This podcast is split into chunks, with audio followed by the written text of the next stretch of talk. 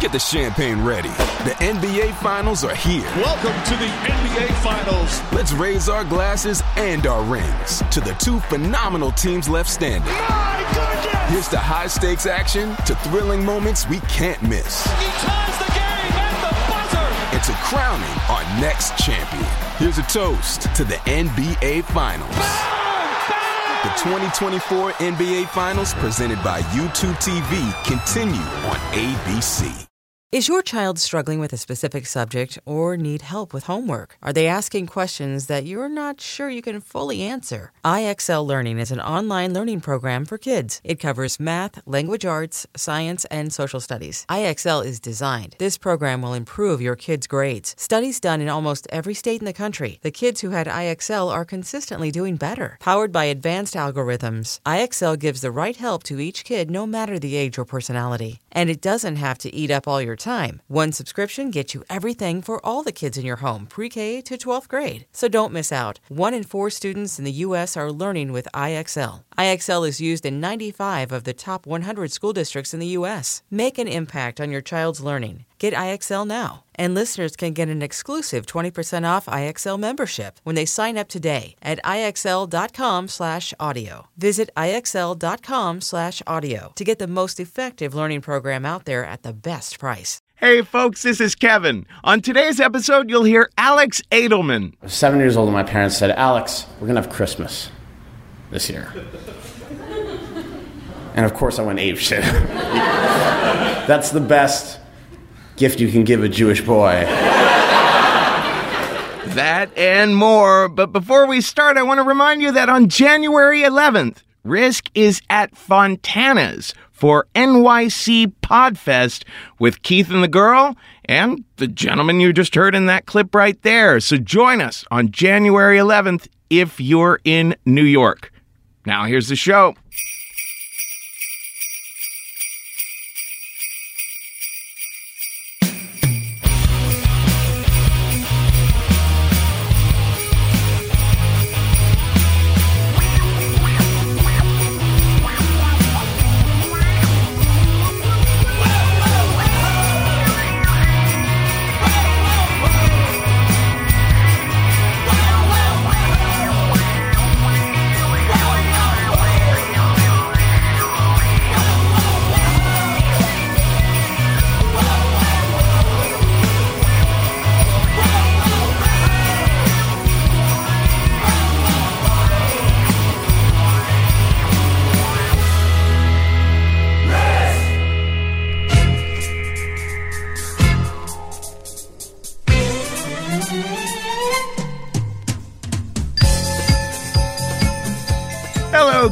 This is Risk, the show where people tell true stories they never thought they'd dare to share. I'm Kevin Allison, and this is Mirror Image behind me now. They are just discoing the shit out of uh, Jingle Bells here, and boy, is it a f- force to be reckoned with, this song. We might as well surrender, because even if we don't, this song will beat the crap out of all of us with joy and good tidings to you and your Ken or kin. But if you have a Ken, I mean, good tidings to him too. What you are listening to now is the fourth of our Christmassy risks, but it's the first of the two episodes that the two hot. It's the first one we're bringing you in 2013. I believe you can see that a large part of me is already on vacation. In just a bit, we're going to hear from my dear friend, the brilliant Jude Treder-Wolff. But first, a young man that I met at a Risk Live show several months back. I'm backstage as a show's going on. I'm listening to hear the story that someone on stage is telling and I get this poke on the arm. I look over, there's this young guy. I'm like, what the fuck is he doing backstage? And he just whispers to me, Hi, I want to be on this show. and now he is. Live at the pit in New York City, this is Alex Edelman with a story we call A Very Kosher Christmas.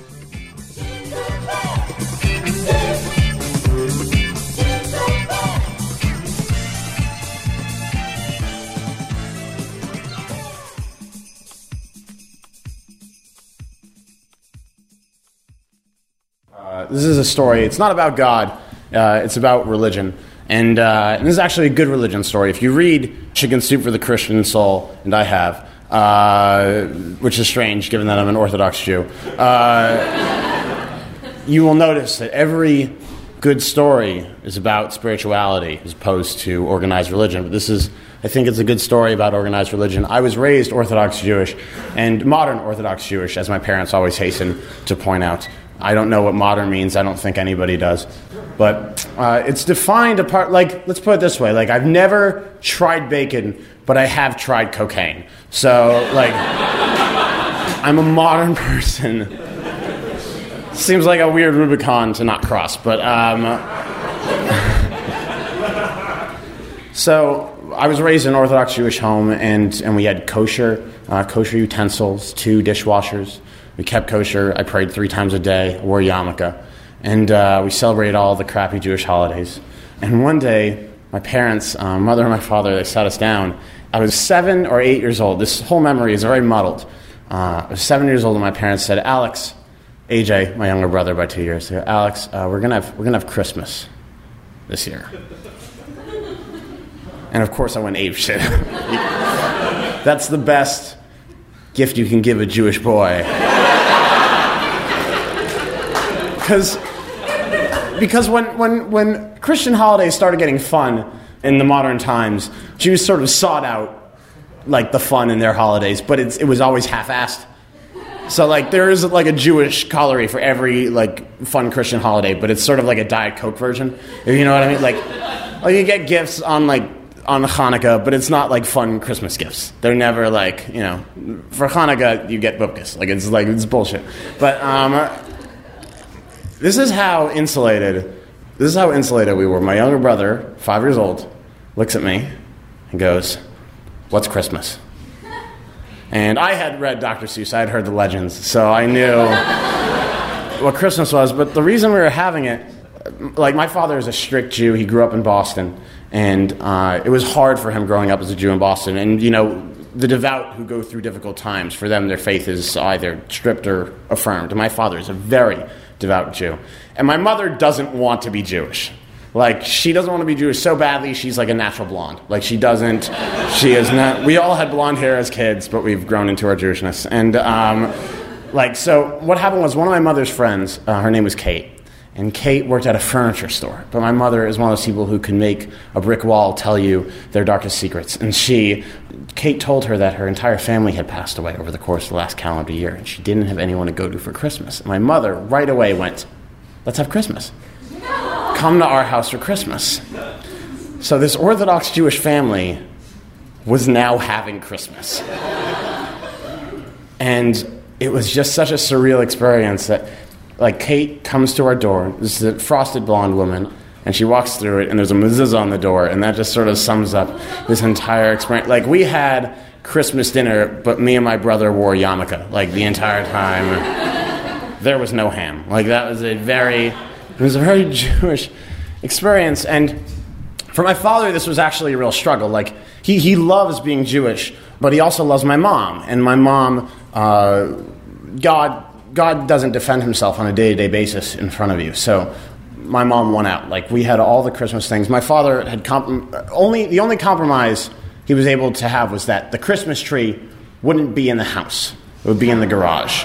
Because he feared from God, I guess. And my mother, who feared for the carpet, um, agreed to have this tree in the garage. And and Kate comes, and it was really sweet. And uh, I think the strangest moment is uh, Kate says, We have to leave out cookies for Santa Claus. And I looked at my father and I said, Is Santa Claus? And he goes, No. He's not real.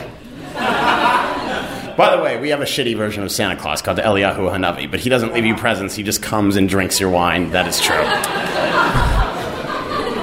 Don't know why we thought that'd be fun. But, uh, but I say to my father, I go, Oh, but you don't tell young children that, right? And he goes, Right. And I'm like, Okay, we can't tell AJ, it'll crush him. he didn't even know who. So, um, so we go to bed, Uh, I remember hugging Kate before we went up to bed, and I do remember that she was crying, but I wasn't sure why. It was like a very. Uh, looking back, the thing is, my parents don't talk about this moment. Like, I would fucking dine out on this moment forever. Because it's such a quirky, unusual moment for a religious person to make. But my parents, like, it's sort of receded into the past.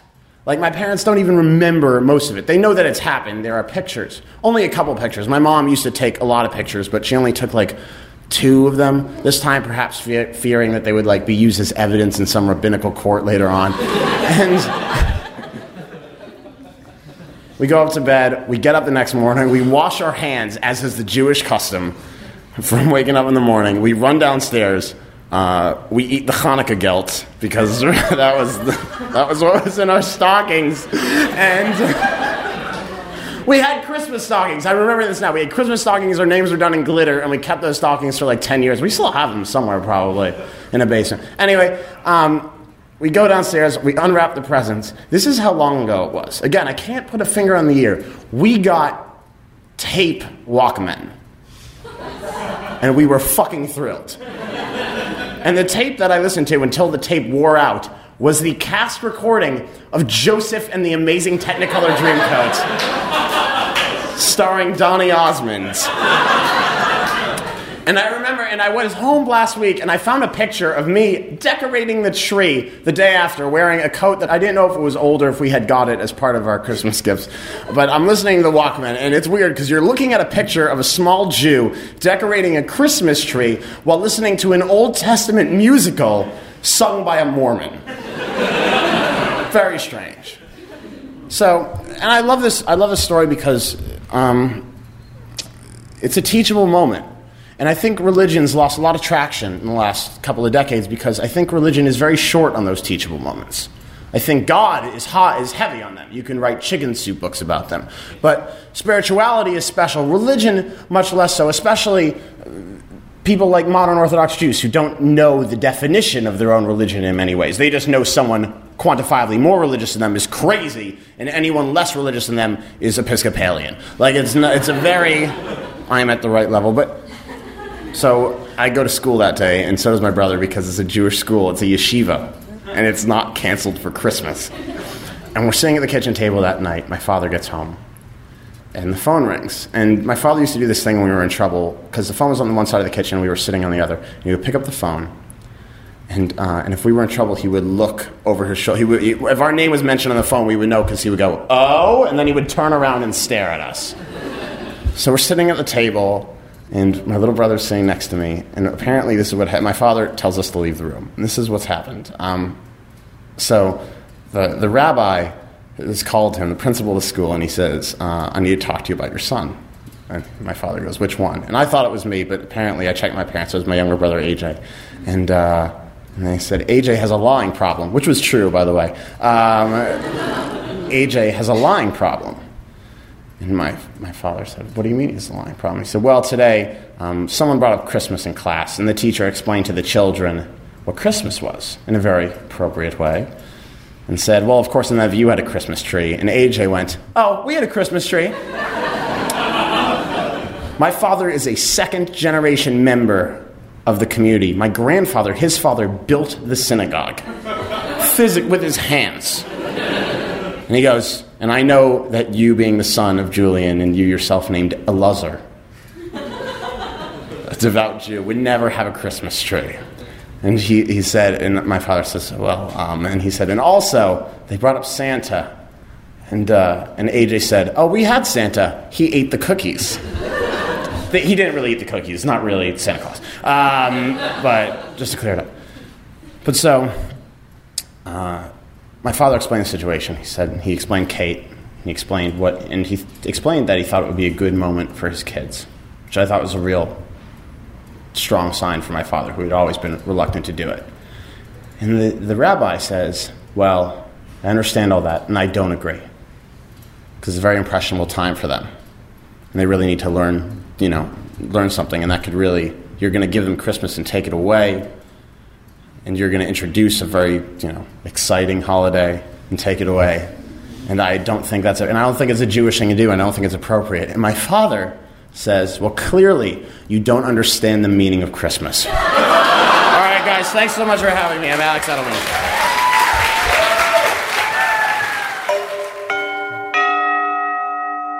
So you're astrologers, are you? Well, what is he then? Hmm? What star sign is he? Capricorn. Uh, Capricorn, eh? What are they like? He is the son of God, our Messiah, King of the Jews. That's Capricorn, is it? Uh, no, no, no, that's just him. Oh, I was going to say, otherwise there'd be a lot of them.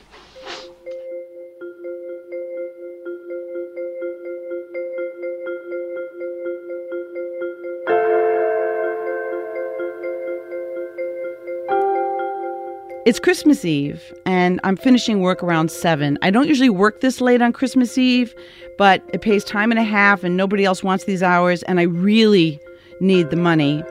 I'm hanging by the thinnest of financial and emotional threads, and I just have to get through this one more semester after five years of working full time and going to school full time, and I'll get money any way I can. I feel like what I imagine a marathon runner feels when they're at about mile 20. What I'm told by marathon runners is that at about mile 20, you're so disoriented, your body doesn't tell you that it's hungry or thirsty, like you don't remember to do those things.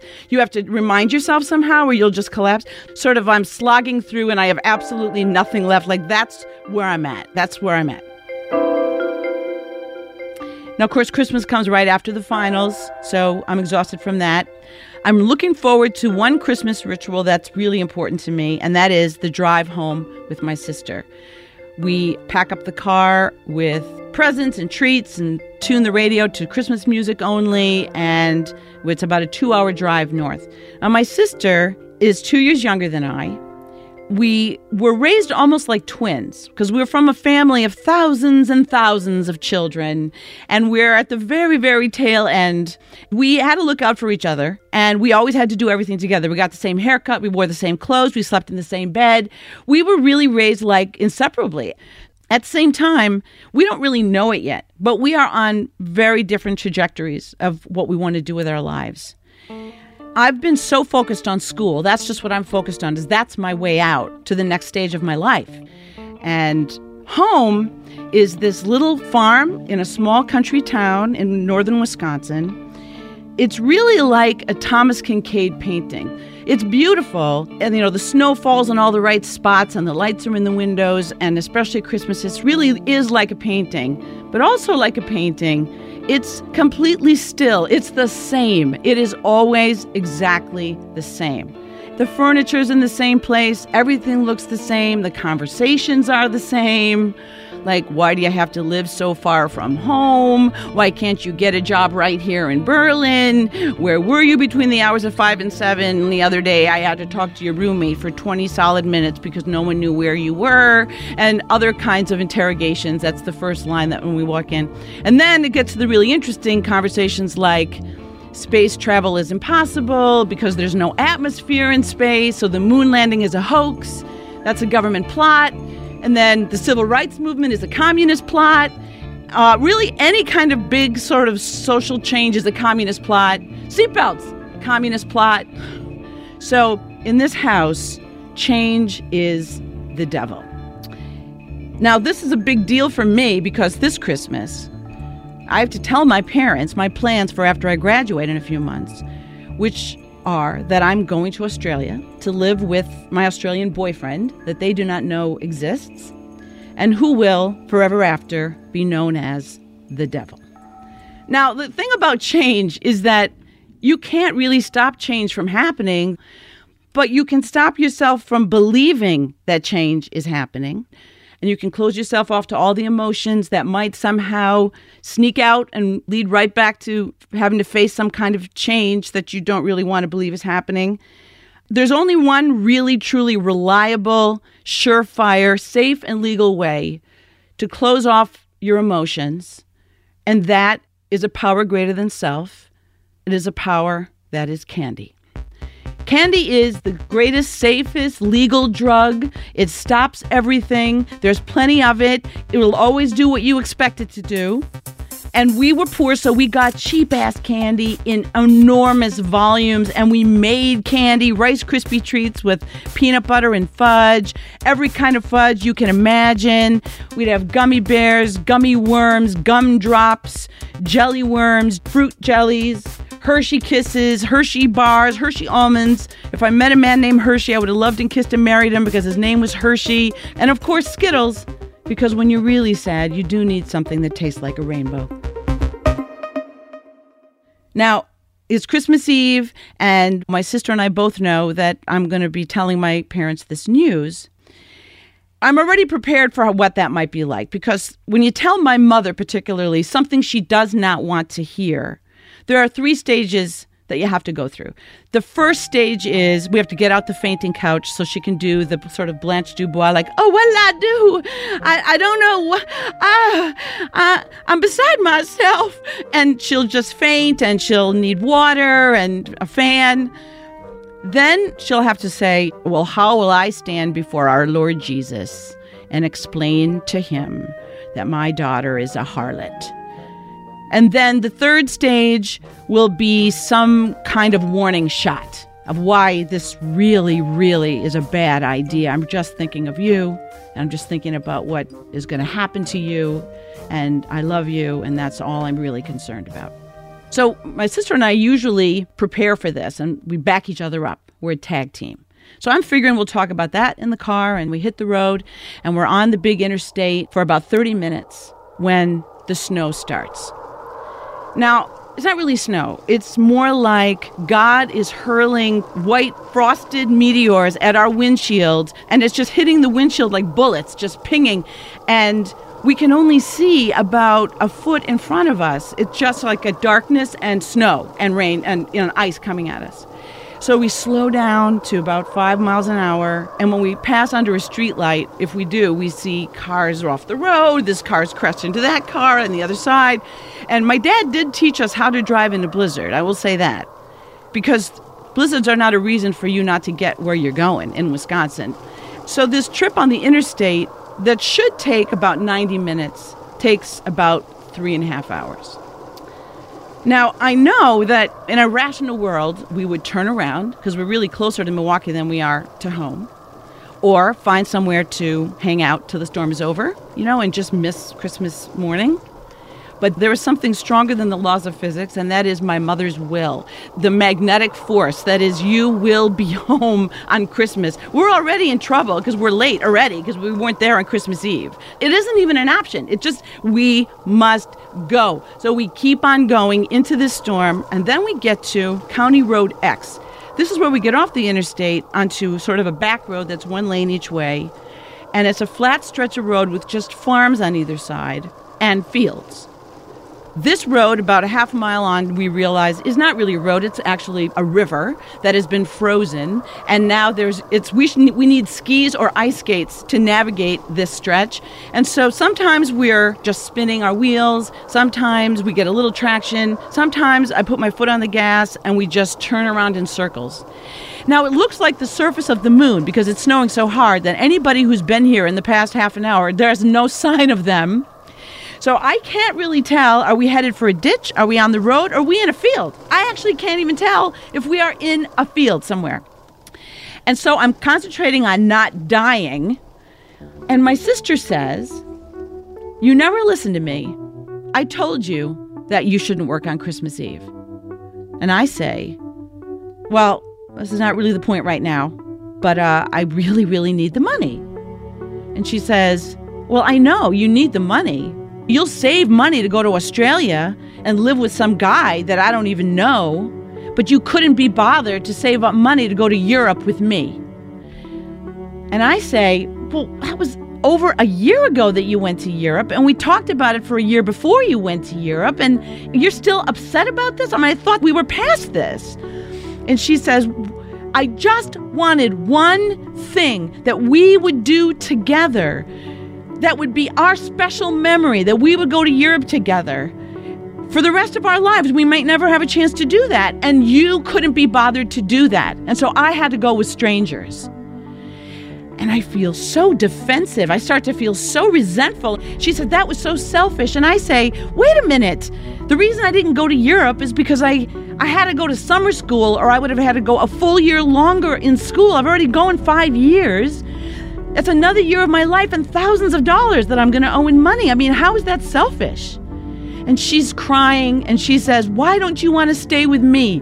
Why don't you want to hang out with me? And I don't know what to say. It's not about not wanting to hang out with her. I don't know why she's still so upset about this. And I feel so angry that she brought it up.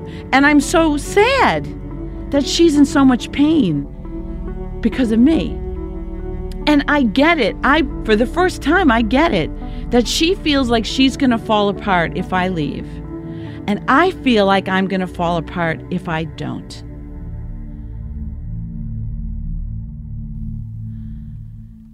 And now we've said everything there is to say. And at this point, whenever we've had this kind of a fight about this topic, one of us walks out. Now the storm that has been raging outside the car is raging inside the car. And where am I going? We're not, we can't get outside the car. We'll die. We're trapped in this tin can alone on this, I hope, road. And all you can hear for about an hour, there's just silence the crunch of the tires, the slip, slip, slapping of the windshield wipers, and the beautiful Christmas music about peace on earth playing on the radio. And then my sister makes a really brilliant move.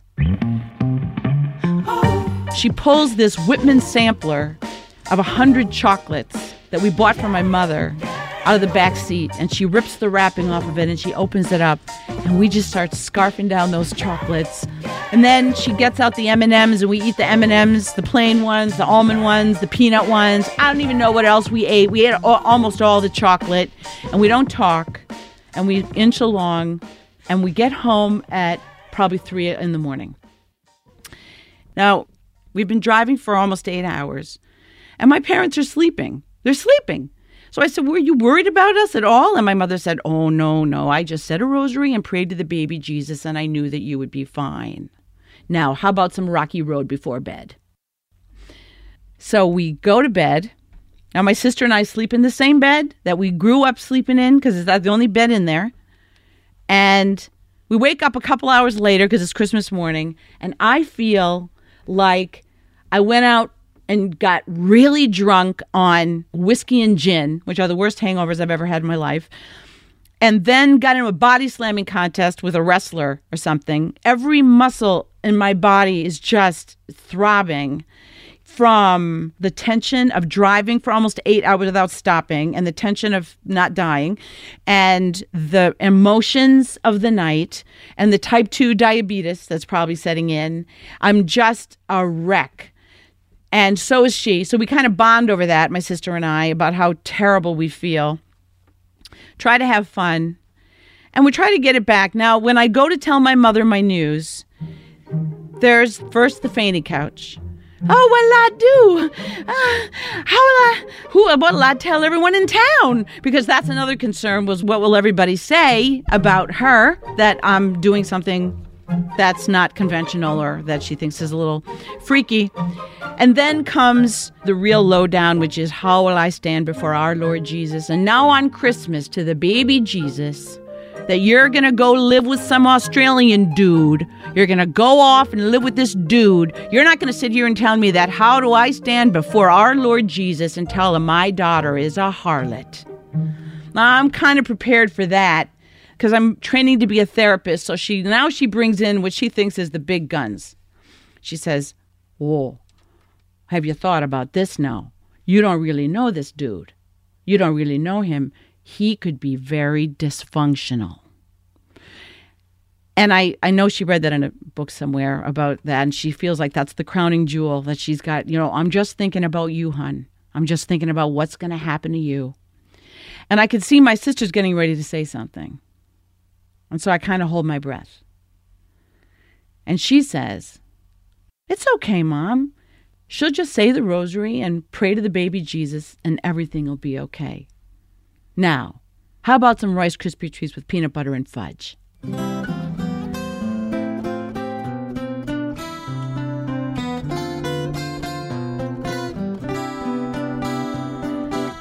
because I had that fight with my sister in the car, I really felt very differently about my mother's reaction, about my parents' whole drama, about change. I really understood it in a very different way than I ever did before. Because to me, change was exciting and movement and adventure. And to them, and my sister too, especially in this case, it was the unknown, which is a bad thing because you don't know how things are going to turn out. And so to them, change is this very scary path, very dark. And I was able to have empathy actually for my parents, which I wouldn't have had if this hadn't happened between my sister and I. And I think about that night often, every Christmas especially. I think about that and I think about something I read that E.L. Doctorow said about writing and about life. That there are times when it's like driving on a very treacherous road and all you can see is about a foot in front of you from your headlights of your car. And you have to go very, very slowly. But you can make the whole journey that way.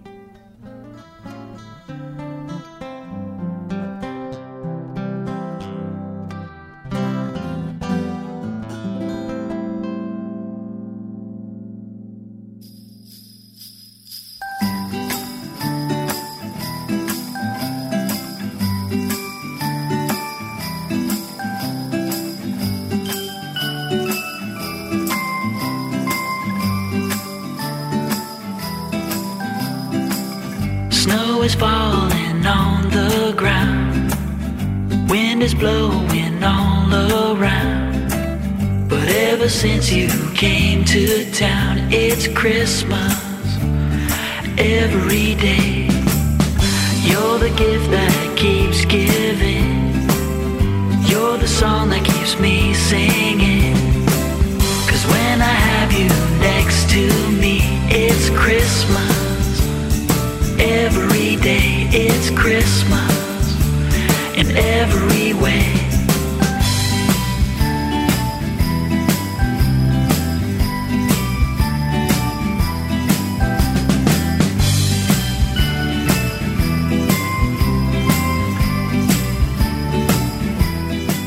This is Risk. This delightful ditty comes to us from Latchkey Kid. It's called Christmas Every Day. And we just heard from the lovely and wonderful Jude Treder-Wolff. I had the pleasure of first having Jude as a student at our school, the Story Studio. She's a creative arts therapist. And then I later had the pleasure of helping her out a little bit with her solo show, an amazing show called Crazy Town My First Psychopath. We love Jude. And hey, now that we're at the end of the year, isn't it high time we look back and celebrate the very best song of 2013? No other track of the past 12 months will be as beloved as this one once history shakes out. Let's hear it. It's The Postman with The Quick Way.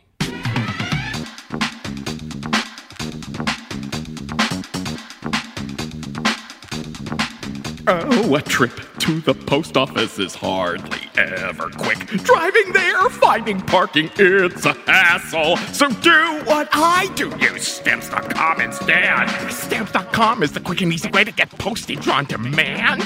Buy and print U.S. postage for any letter or packet. Using your own computer and printer plus a digital scan. Oh, you'll never waste time at the post office again. I use stamps.com and I'm obviously cool. Use the promo code RISK for a no risk trial. It's a $110 bonus offer. That's the digital scale and $55 free postage. Go to stamps.com before anything else. Click the mic on the homepage and type in risk. That's stamps.com. Enter risk. Nothing quite like it. It's the postman with the quick way. Now, in just a bit, we're going to hear from me at the Risk Live show at the Pit in New York City. But before that, from the Nerd Melt Theater in Los Angeles, we're going to hear from the lovely Danielle Kramer, a writer, producer, the program director at the Nerd Melt, and a lovely person to work with. Here she is now with a story we call To Every Who in Whoville. Standing under the mistletoe, near the warmth of the fire's glow. We have nowhere else to go. It's Christmas. Every day it's Christmas. In every way it's Christmas. Every day it's Christmas. Every day it's Christmas.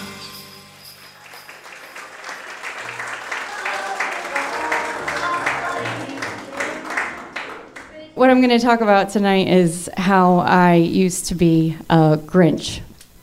I was uh, the worst kind of Grinch. I was a Nine Inch Nails shirt wearing, combat boots stomping, Marlboro Red smoking teenage Grinch. And uh, I, I, God, I, I was so awful like most of my teenage years, so awful that I can't even look at teenagers anymore these days because they just, they're awful clothes and terrible opinions about music, and I can't even hear it because it's just like, oh, that was me like tenfold. It's, it's so embarrassing.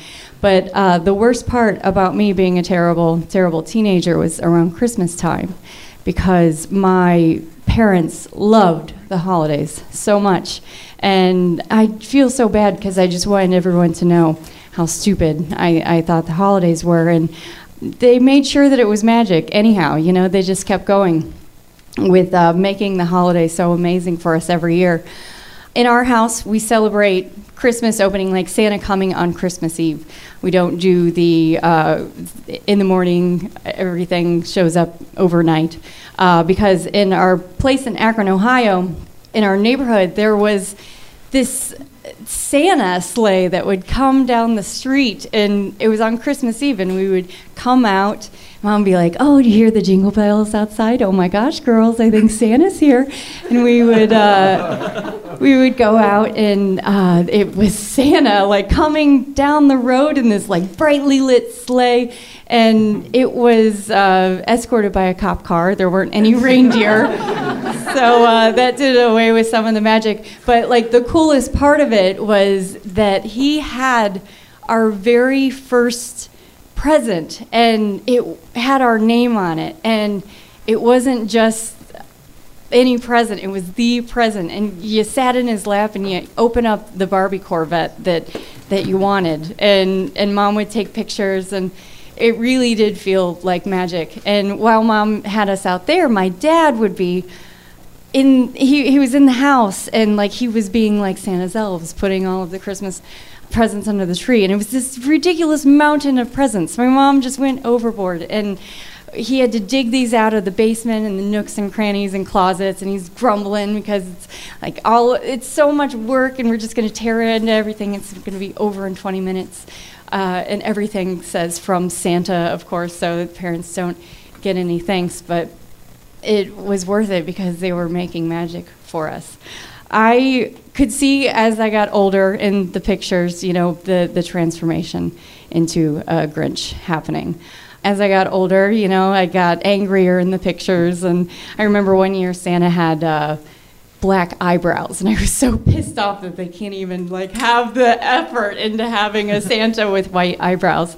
I started m- making known how how stupid I thought everything was, and you know, it just pissed me off that my mom had every single knickknack and ornament and everything on the walls was replaced with like a Santa or a snowman or something that reeked of cinnamon and it, it, pissed me off that like we had to listen to terrible christmas music over and over again. And you hear it everywhere you go and then mom's still playing it in the car and then she's playing it at home and it's like weird terrible like Reba McEntire christmas and like there was this like barry manilow and this weird like Thistlehair the Christmas bear. Like, what the hell is a Thistlehair Christmas bear? Like, it was just stuff that you like. It's they're not classics, and she played them over and over again. and like it, it, it pissed me off that it took so long to get everywhere because everyone's looking at the stupid Christmas lights, you know, driving so slow. And I just I I didn't get it. I finally started enjoying Christmas when I got married. I got married early. I, we were young. We were in our 20s, and you're still kind of figuring everything out for yourself. And uh, wouldn't you know, the man that I married, he's this tattooed punk rock hail Satan loving boy, and he loves Christmas so much, like almost more than my mother. It's like, oh my God, are you kidding me? But we found like what we enjoyed together, you know, like we really connected on movies and films. So we, oh, let's watch Home Alone, you know, like, oh, David Bowie does this uh, great cover of, you know, we were like, like all the cool stuff about Christmas we were we were enjoying. We started moving away pretty early. We moved away uh, an hour away, first up to Cleveland, and then we moved six hours away to Chicago. And now we're very far. We're in Los Angeles, so far away from little Akron, Ohio. And whenever you start to move away, you start to miss things, and you know, you start to miss mom's fudge and grandma's sauerkraut balls and I found myself for the holidays, I was craving those things, and I would call up my mom and I would ask for the recipes. And whenever we would come back, I would ask her for, you know, uh, can you give me some of those ornaments that we used to put on the tree? And I would put those on my tree, and before you know it, everything in my house was replaced with a Santa or a snowman or something that reeked of cinnamon. And I was the one that was driving too slow, uh, looking at Christmas lights. And I realized that it, you know, it, that that feeling. That's all that my parents wanted me to feel. You know, it felt so good, and you just remember the good times, the memories that you had, and that's what they were giving me, and it felt really good. But I also felt so bad because I didn't let them give it to me. I had to find it on my own. You know. But I understand now being young and being a teenager, we didn't understand tradition because we didn't want for anything yet. We had all of the presents and we had all of our family there, and it was like looking back in, in the pictures, you see everything's kind of the same. You have the same tree, you have the same ornaments, you, of everyone is there at the same time, and it's the same menu. And uh, the only thing that you notice that starts to change is the people, and people start getting older, and uh, you start losing people. And that's when tradition and memory suddenly become very, very important. My grandpa, every Christmas morning, we would go over there and he would play Santa Claus. He would put on the Santa hat. He would hand out presents to all the kids, and he was so great at it. He just made it, he, you could tell it made him so happy. And he teased all, all the kids, and we had a great time. And when I was 11, he passed away when you have Christmas and you have the Santa hat, you just remember that Grandpa isn't there to pass out the presents anymore. And that's when tradition can be really hard. But my dad, it was his father, he knew that that tradition was really important. It was hard, but he was brave and courageous, and he put on the Santa hat and he passed out the presents that year, and we all cried our eyes out because it was really sad. you know, it's like it's not it's not a fun thing, but over the years, you know, the the family grows and. Santa was dad, and it became fun again. And uh, we could all just look back and remember, you know, Grandpa used to do this too, and um, it was great to have that memory and that tradition. Last year, my dad passed away, and so again, we find ourselves with that Santa hat. And my sisters and I, we had to be brave and strong, and everyone cried their eyes out, but we put on the Santa hat and we passed out the presents. And, you know, it's really hard, but I'm so thankful that we still have that tradition. And our family is going to continue to grow, and we're going to have kids, and those kids are going to be really grateful that we could keep that tradition up for them. Or they will be little shits and be little Grinches and they're not going to appreciate it. But that's fine as long as, you know, it's like I was a Grinch and I, I was terrible. And for as hard as I hated on Christmas, I came out in the end loving it that much more. So I have faith in the next generation. But yeah, I just wanted to say thank you to my mom and dad for all those really great memories and for keeping up those traditions. And I am so thankful now for the holidays because it gives me so much to look forward to and coming home. So That's it. Thank you so much. Merry Christmas, everybody.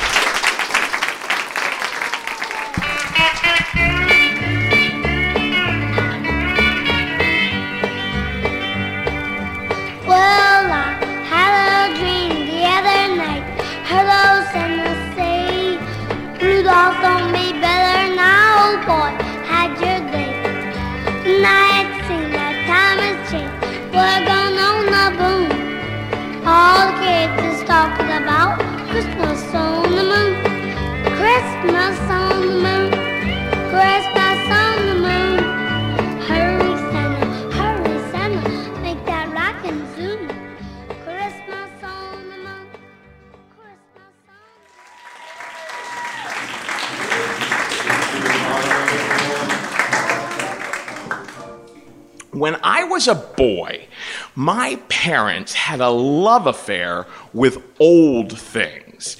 Our stereo was this refurbished Victrola that you actually had to like wind up with a crank.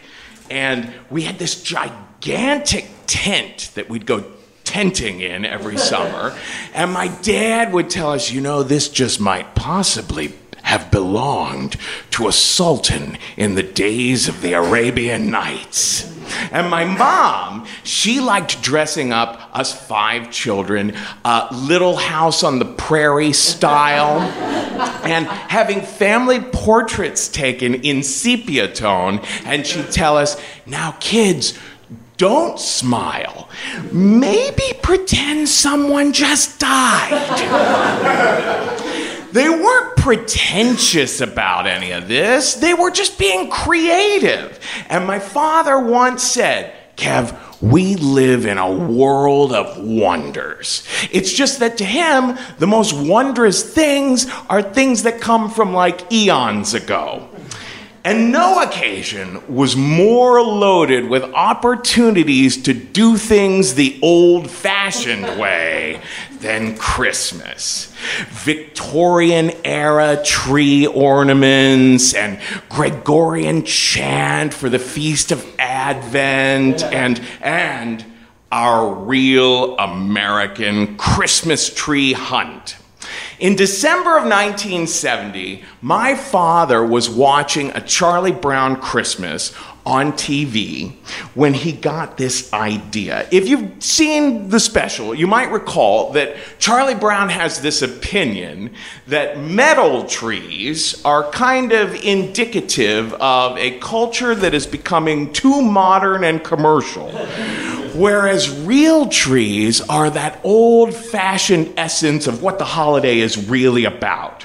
Well, my mom and dad, they never had a metal tree. But my dad that night, he got the idea to take Charlie's way of thinking just a little bit further. That night, he said to my mom, Look, Carol, the old way to do things is not to go to some parking lot and buy a tree. We should journey out into the American wilderness to find the right tree. Now, my mom wondered just where exactly in the American wilderness he meant.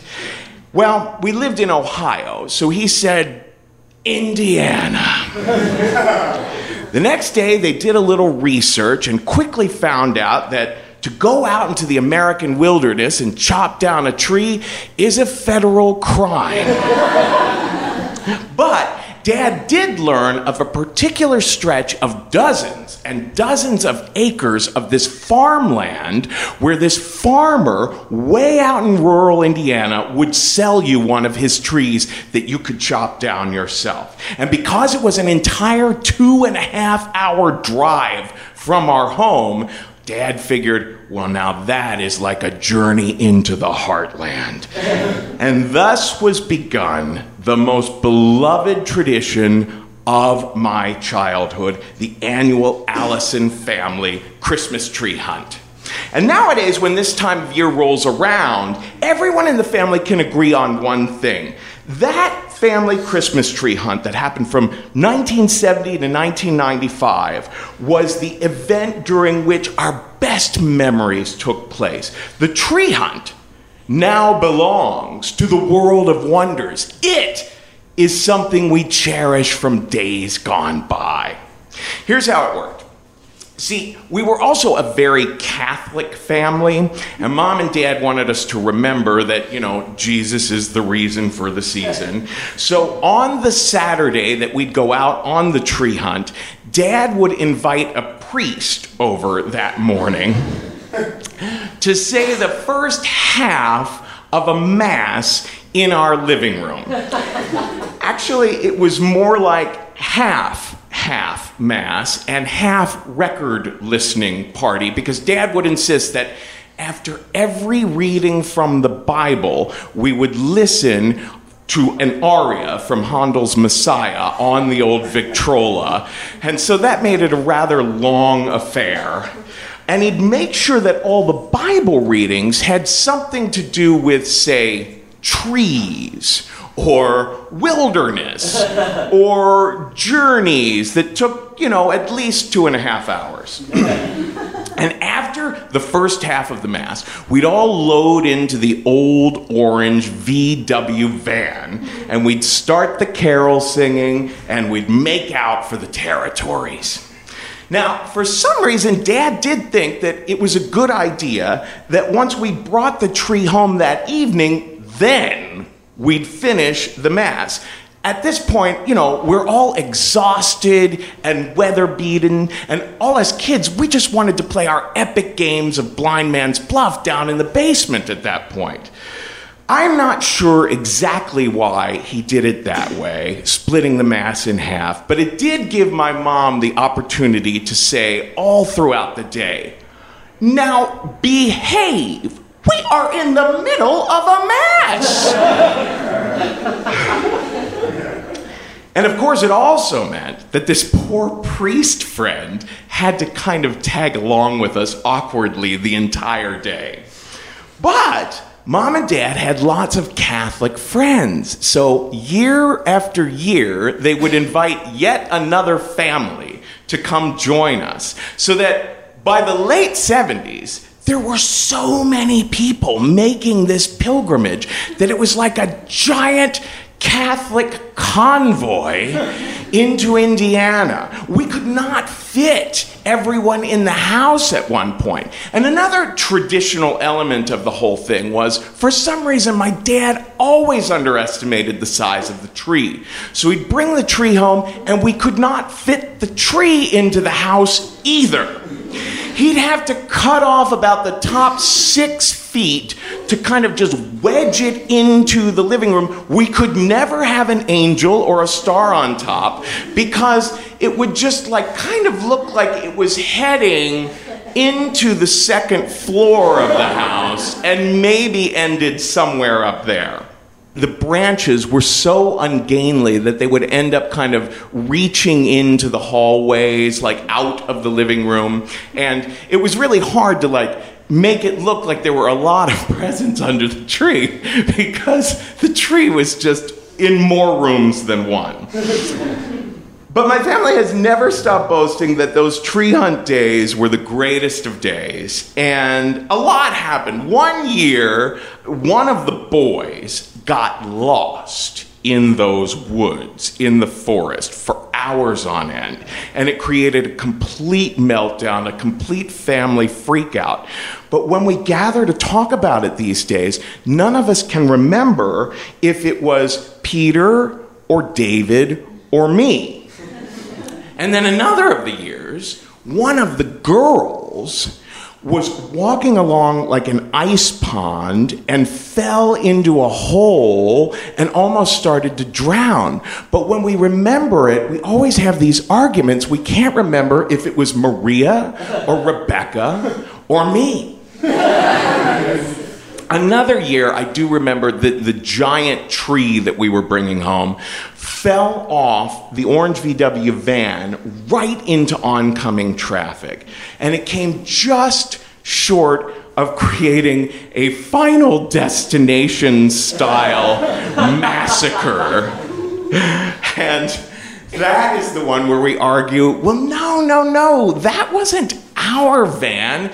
That was the priest that was tagging along with us that year.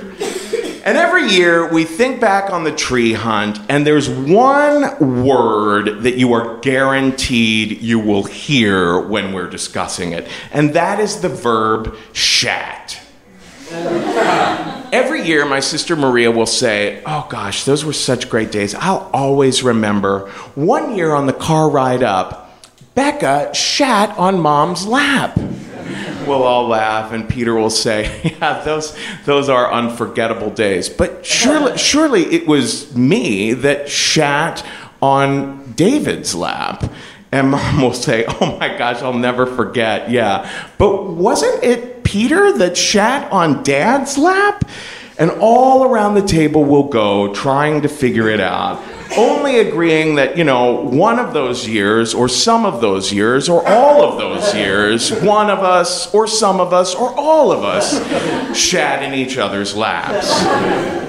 Well, nowadays, my parents are in their late 70s, and so they themselves have become old things that the family loves. And of course, they've moved into a condo with a small living room and a metal tree.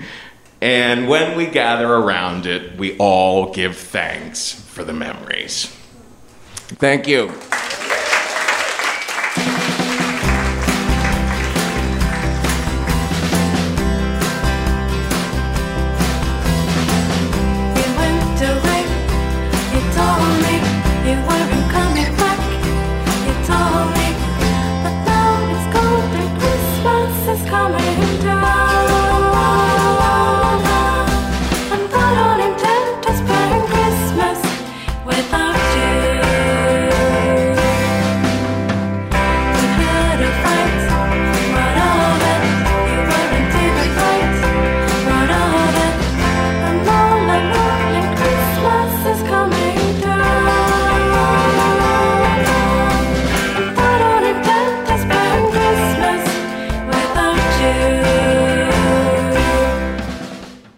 Is all for this week, folks. This is the Garlands behind me now. Don't forget, if you uh, regret not getting someone a gift on time this year, there are those gift certificates at thestorystudio.org, including those one on one sessions over Skype that people do with me, the coaching, storytelling, training.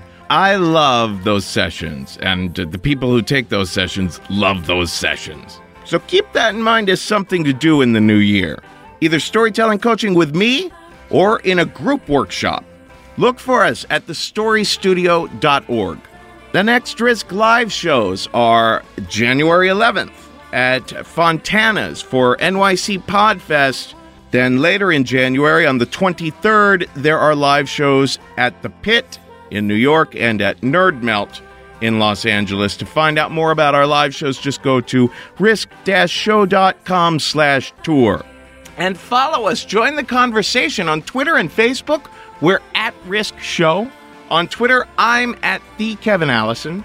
We always welcome your story pitches to see if you'd like to share the stories from your own life with us at the submissions page at risk-show.com. Remember, we're a maximum fun podcast, and it is listener support that keeps Risk running. If you'd like to help out there, just go to maximumfun.org slash donate. And remember to earmark your contribution for Risk. Finally, happy holidays, everyone. Merry Christmas. Folks, today's the day. Take a risk.